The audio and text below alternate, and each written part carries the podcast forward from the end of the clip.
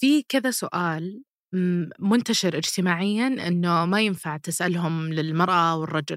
فودي أسألك ثمود وش الأسئلة اللي ببالك أو تطري عليك إنه ما ينفع النساء يسألونها الرجال؟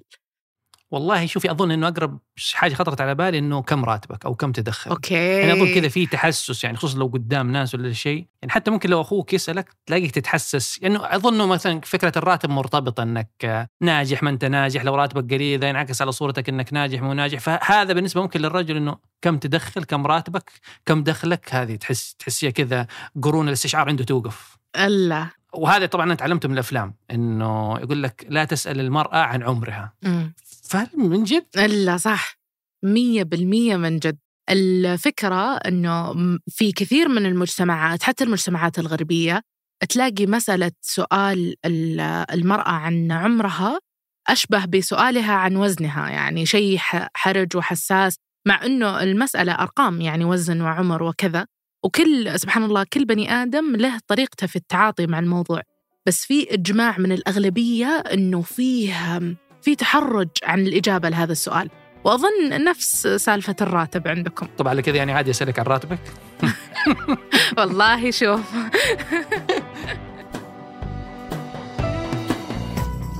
هذا بودكاست الفجر من ثمانية. بودكاست فجر كل يوم نسرد لكم فيه سياق الأخبار اللي تهمكم. معكم أنا وفاء عبد العالي. وأنا ثمود بن محفوظ. في الخبر الأول اليوم إجراءات جديدة لأكثر من دولة حول العالم لإحياء الصحف التقليدية. وفي الخبر الثاني تحقيق جديد بسبب انفجار الغواصة تايتن اللي حاولت توصل للتايتانيك قهوة الصباح وأجود محاصيل البن المختص تلاقيها في خطوة جمل. اعرف أقرب فرع لك من الرابط في وصف الحلقة.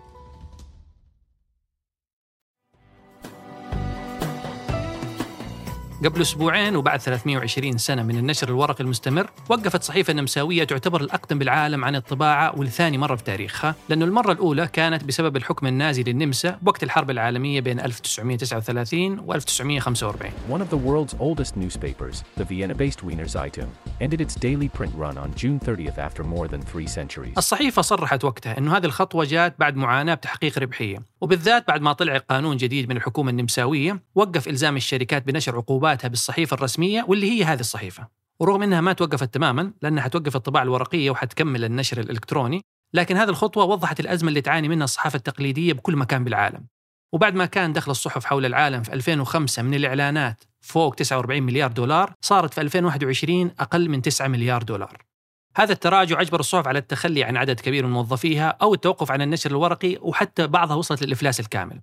وبسبب النزيف المستمر في الإيرادات احتاجت أكثر من دولة أنها تشرع قوانين تحاول فيها تنقذ الإعلام وصناعة الأخبار. Because of the unequal bargaining position between the traditional news media businesses and the digital platforms, that deals could not be struck زي أستراليا مثلا اللي أصدرت السنة اللي راحت قانون يفرض على منصات التواصل الاجتماعي زي تويتر وغيرها إنهم يدفعون للصحف مقابل كل مرة ينشر فيها خبر لهم على منصاتهم. ونفس الشيء تقريبا بفرنسا لكن مع جوجل اللي أجبرت أنها تدفع للصحف المحلية مقابل ظهور أخبارهم في محرك بحثها. وبكاليفورنيا اللي فيها أكثر مقرات الشركات التقنية بالعالم يقول المشرعين فيها أن وسائل التواصل الاجتماعي ومحركات البحث سببت انهيار 100 صحيفة بكاليفورنيا لوحدها وبعدها دعموا قانون يشبه القوانين اللي أصدرت في كل من أستراليا وفرنسا. وبآخر الإجراءات اللي صارت من هذا النوع أجبرت كندا أيضا منصات التواصل إنهم يدفعون للصحف اللي ينشرون أخبارهم تقريبا زي اللي سوته أستراليا. وقالت كندا إنه الهدف من هذا القانون هو الوصول لتكافؤ بين الشركات الجديدة اللي سيطرت على الإعلانات والصحف التقليدية اللي توصل اخبارها لهذه المنصات بدون أي عائد لها. ورغم إنه هذا القانون لسه ما بدأ يتطبق وما حيبدأ أصلا تفعيله إلا بعد ستة شهور من حصوله على الموافقة. لكن منصات زي ميتا اللي تملك فيسبوك وثريدز وغيرهم ردت هذا الأسبوع على القانون بطريقة مختلفة وما كانت متوقعة. Meta is hitting back at the Canadian government. Within hours of the passage of Bill C-18, the Facebook and Instagram parent company announced it is ending all news availability for users in Canada. لأنه اللي بيصير بكل بساطة إنك لو كنت في كندا أو أي دولة عندها قانون يشابه إنك ما راح تقدر تشوف الأخبار وأنت بهذه المنصة. وكذا ما حتحتاج فيسبوك أو غيرها من المنصات الاجتماعية إنها تدفع لأي صحيفة. ونفس الشيء سوته جوجل ويصير إنك لو أنت في كندا ما راح تقدر تقرأ أي خبر من أي صحيفة جوجل مجبر إنها تدفع لها. وبحسب المحللين السبب اللي يخلي الشركات تتخذ هذه الخطوة هو أنه الأخبار ما تمثل إلا نسبة محدودة من المحتوى فيها لأنه جوجل مثلا ما تعتبر أخبار الصحف ضرورية لمحرك البحث حقها وفيسبوك الأخبار ما تمثل إلا 3% من محتواها الكلي ورغم إنه كثير من المسؤولين بدول زي كندا وغيره يشوفون زي هذا القانون مهم بالذات إنه كندا مثلا فلست فيها أكثر من 450 صحيفة مع تحول الناس المستمر لوسائل التواصل ويرون إنه هذا القانون حيضخ 330 مليون دولار على الأقل لهذه الصحف. لكن الكثير من اللي يعارضون هذه القوانين يشوفونها مجرد محاولة لإحياء خدمات السوق تجاوزها وما صار يحتاجها، وميتا عندك مثلا تقول إنها أصلا تساعد شركات الأخبار لأنها تزيد الزيارات لموقعهم إذا انتشرت الأخبار على منصاتها، وبالنسبة لجوجل تقول لك إنه مشكلة هذه القوانين إنه حساب التكاليف اللي يحتاجون يدفعونها للصحف ما هو دقيق لأنه غالبا حتوصل لأرقام كبيرة وما هي منطقية، وهذا الموقف هو اللي خلاهم يمتنعون يدفعون أي شيء للصحف من خلال إنهم يوقفون وصول المستخدمين للأخبار أصلا. لكن لو بنرجع لحالة أستراليا فاللي صار بعدها إنه ميتا قدرت تتفق مع أهم ثلاث صحف أسترالية على تسعيرة معينة لنشر أخبار على فيسبوك وإنستغرام وهذا الشيء ممكن يسوونه بقية الشركات مع زيادة عدد الدول اللي صارت تتبنى مثل هذه القوانين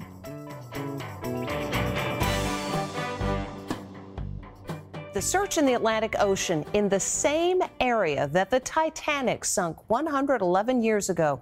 In that قبل شهر من اليوم وبالضبط في 18 يونيو الماضي بدت الغواصة تايتن رحلتها علشان تشوف حطام تايتانيك بشمال المحيط الأطلسي وبدت رحلتهم باستخدام غواصة صغيرة ما تكفي إلا عدد بسيط.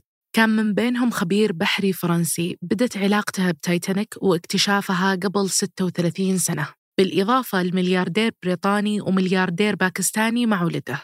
والخامس والأخير كان قائد الغواصة واللي هو الرئيس التنفيذي للشركة اللي شغلت الرحلة. وبعد ما نزلت الغواصة بساعتين أفقدت أجهزة الرادار في السفينة المشرفة على مسار الرحلة ترددات الغواصة وهالشيء خلى الشركة تبلغ خفر السواحل الأمريكية اللي شكلوا فريق دولي من رجال الإنقاذ وبدأوا من وقتها عمليات بحث وإنقاذ مكثفة. وبعد 48 ساعة من بداية البحث أعلن خفر السواحل اكتشاف حطام قريب من حطام سفينة تايتانيك. وأكدوا أن بقايا الحطام تابع الغواصة تايتان بعد ما صار فيها انفجار من الداخل للخارج بسبب الضغط العالي خصوصا أنها وصلت العمق 4000 متر تحت سطح البحر واللي خلى الضغط عليها يوازي وزن برج إيفل وسبب بوفاة ركابها بأقل من 30 ملي ثانية بعد الانفجار. وهالأسبوع نشرت نيويورك تايمز تحقيقها عن أسباب انفجار الغواصة وقالت إن فيه أكثر من سبب كان وراء انفجارها منها شكل وهيئة الغواصة اللي كان على شكل أنبوب صغير لكن بحسب أكثر من خبير شملهم التحقيق كان مفترض تكون أكبر وأكثر سماكة. وإن حتى استخدامهم الألياف الكربون بدل التيتانيوم كان خطأ لأنه عادة يستخدم بصناعة الطيران عشان خفيف وقوي. لكن إذا كان بيستخدم الغواصة بتوصل هالأعماق فالتيتانيوم يتحمل الضغط أكثر بكثير من ألياف الكربون. ومن الأسباب الثانية كانت أملاح البحر اللي قدرت تدخل ولو بكميات خفيفة لداخل الغواصة فصار فيها أكثر من مكان ضعيف بهيكلها. خلاها تنفتح بالأخير وتنفجر مع انتقال الضغط من برا الغواصة لداخلها. والأهم إن هالغواصة ما تجربت وخذت ترخيص من أي منظمة بحرية لإثبات أمانها. وكان مؤسس الشركة يقول إن مثل هالإجراءات تقتل الابتكار وما تسمح بتجربة أي فكرة جديدة. لكن بعد اللي صار مع تايتن ممكن يصير هالإجراء إجباري علشان ما تتكرر مثل هالحادثة مرة ثانية.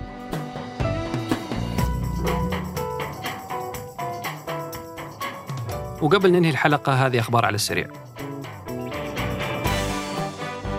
حسب تقديرات جديدة بتوصل إيرادات السياحة في 2023 لأعلى 13 دولة لأكثر من 700 مليار دولار. أكبر حصة فيها بتكون للإمارات ب 40 مليار دولار تقريبا واللي تمثل أكثر من 10% من ناتجها المحلي وبعدها السعودية ب 22 مليار وبنمو 16% عن السنة اللي قبلها ثم قطر ب 16 مليار دولار لكن بنزول 16% عن إيراداتها بالسنة اللي قبلها اللي استضافت فيها كأس العالم. وبالترتيب الرابع مصر بحوالي 14 مليار دولار. ويقول التقرير أنه عموما إيرادات السياحة للدول العربية بتكون أعلى بنسبة 38% من السنة اللي راحت. وأنه هذا الشيء يجي مع تعافي العالم من آثار جائحة كورونا لأنه حتى عدد السياح صار في ازدياد. فلو بنقارن نهاية 2022 ب 2019 فكانت في زيادة بنسبة 63% World Health Organization now classifies the low-calorie sweetener aspartame as a possible carcinogen. وبعد تصنيف منظمة الصحة العالمية للأسبارتام بأنه مسبب محتمل للسرطان والضجة اللي صاحبته لكونه أكثر المحليات الصناعية مستخدمة في منتجات زي اللبان ومنتجات الدايت زي الكولا والبيبسي وغيرها صرحت هيئة الغذاء والدواء أنه تصنيف منظمة الصحة العالمية لأي مركب على أنه مسبب محتمل للسرطان يعني أنه ما في أدلة كافية تدعم أنه آمن ويحتاج دراسات أكثر تبحث فيه. وقالت أصلا أنه الاستهلاك الطبيعي لهذه المادة ما يدخل في هذه المخاوف إلا إذا تجاوز الاستهلاك اليومي فوق تسع علب من المشروبات اللي تستخدم هذه المادة كمحلي بديل. وفي آخر قوائمها المالية زادت أرباح شركة المراعي بالنصف الأول من 2023 بأكثر من 27% مقارنة بنفس النصف من السنة الماضية. وقدرت تحقق هذه الأرقام برغم أنه الإيرادات ما ارتفعت إلا 8% بس وتقول الشركة أنه وراء هذه النسبة العالية تحسين كفاءة تشغيل عملياتها مع قدرتها على تحسين مبيعاتها بكل دول الخليج اللي دخلت فيها. وأنه الشركة ما زالت تواجه أكثر من تحدي زي ارتفاع تكلفة اقتراضها بسبب نسب الفائدة العالية هذا الوقت أو انخفاض سعر صرف الجنيه المصري وتأثر مبيعاتها بمصر بهذا السبب. لكنها تستفيد من المبالغ الإضافية اللي حققتها عشان تتوسع أكثر في الفترة الجاية.